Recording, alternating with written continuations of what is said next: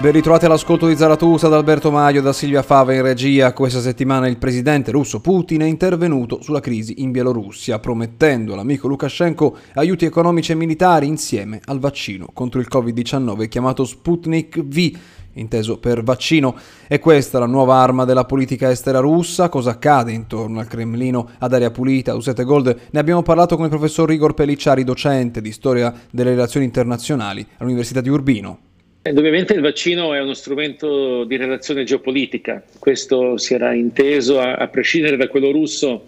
Da quando il Covid è comparso noi abbiamo avuto una serie di soggetti che si sono subito attivati a cercare il vaccino, sia di natura privata che di natura pubblica.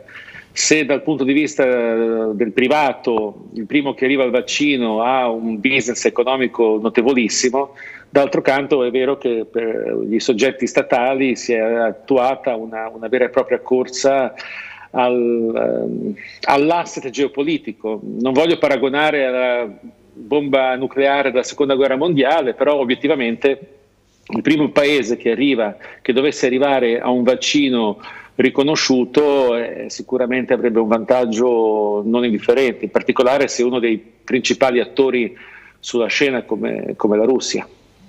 Ecco, eh, adesso lo vedremo tra poco con questa eh, notizia, cioè quella relativa alla eh, Bielorussia. Sappiamo cosa sta accadendo, sappiamo eh, della, eh, delle proteste di piazza che vanno avanti da eh, settimane. Abbiamo visto quell'incontro nei giorni scorsi tra Putin e Lukashenko con la promessa di finanziamenti, perché la Russia sta al fianco del leader bielorusso, e anche la promessa di distribuire, di portare il vaccino anche lì. Ma andiamo per ordine ordine, cerchiamo di capire che accade in Bielorussia. Chi è Lukashenko? Eh, Lukashenko è, si è dimostrato quello che gli analisti dicevano da tempo, un soggetto che nell'orbita russa ma gode di una propria autonomia consolidata nel tempo. Eh, questo è riconducibile un po' alla storia di Lukashenko, un po' anche alla storia, al meccanismo centro-periferia che la Russia ha con i propri stati satellite. Noi in genere tendiamo a ricondurre tutto a un verticismo ehm, che nella realtà poi non c'è. Lukashenko adesso, detta brutalmente, è una spilla nel fianco al Cremlino.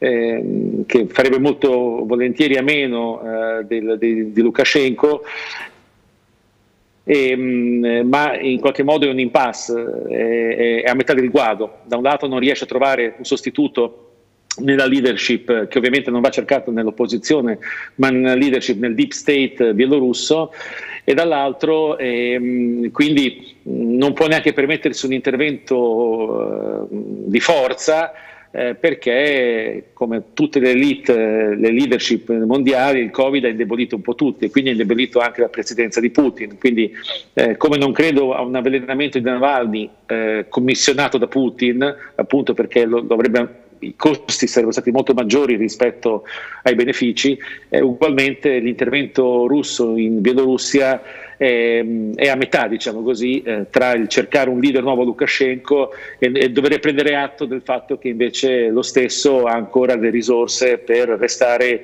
eh, whatever it takes eh, al potere. Facciamo una breve pausa e poi torniamo.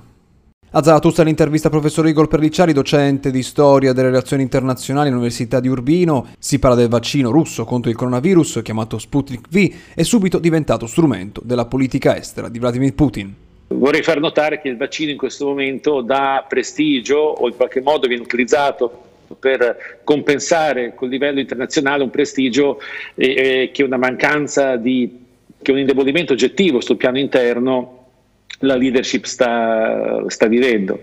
E, eh, sicuramente, forse addirittura diciamo così, il vaccino potrebbe anche essere dato premio in qualche modo all'Italia per due motivi. Il primo motivo è che l'Italia è da sempre, pur essendo un paese atlantico, eh, un ottimo partner per la Russia e la Russia tende a premiare non soltanto gli alleati ma anche gli amici e la, l'Italia ricade in questa seconda categoria. Ma il secondo motivo è anche che mh, io sono fermamente convinto che il vaccino sia stato risultato anche della sperimentazione sul campo iniziata nel settore difesa dai soldati russi a Bergamo e a Brescia che hanno raccolto le, le sequenze virali per primi sul campo ehm, dopo la Cina. Ecco.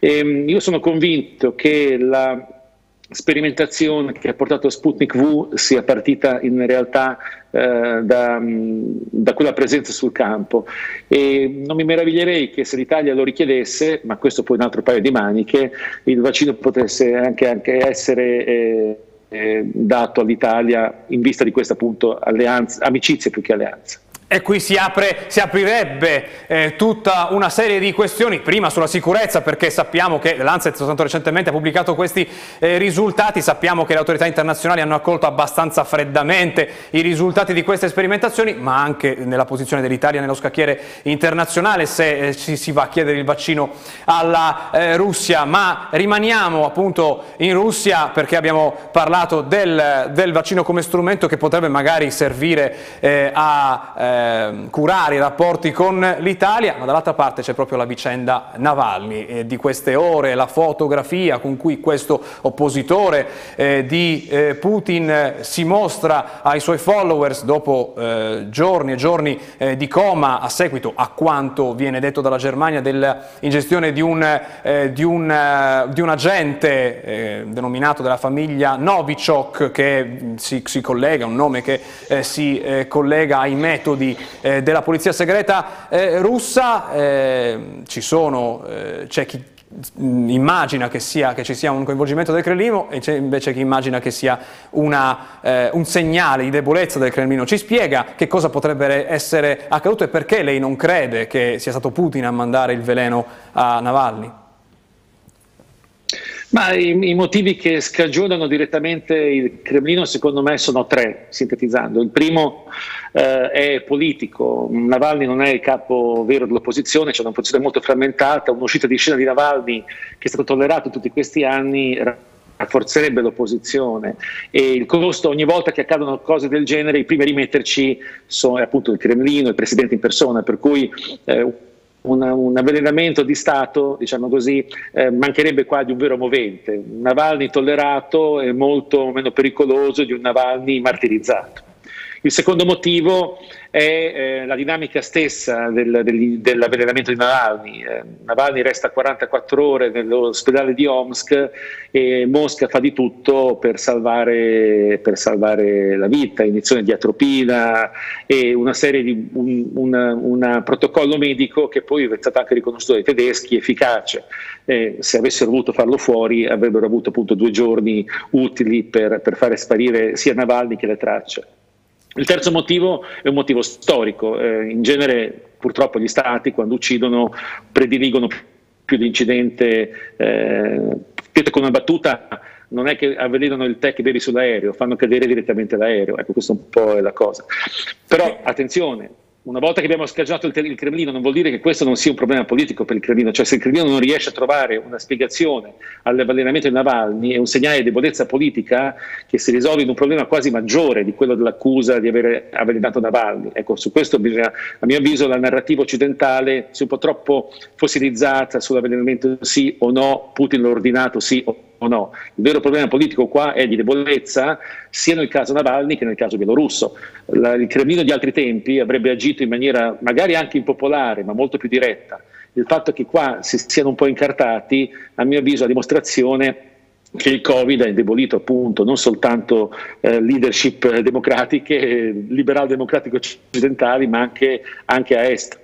Anche per questa settimana abbiamo finito, grazie per averci seguito fin qui, grazie a Silvia Fami Regia. Questa puntata di Zaratustra si può riascoltare in podcast sulla nostra pagina Facebook Zaratustra60. Io sono su Twitter, basta cercare chiocciola Alberto Maio, ci sentiamo sabato prossimo.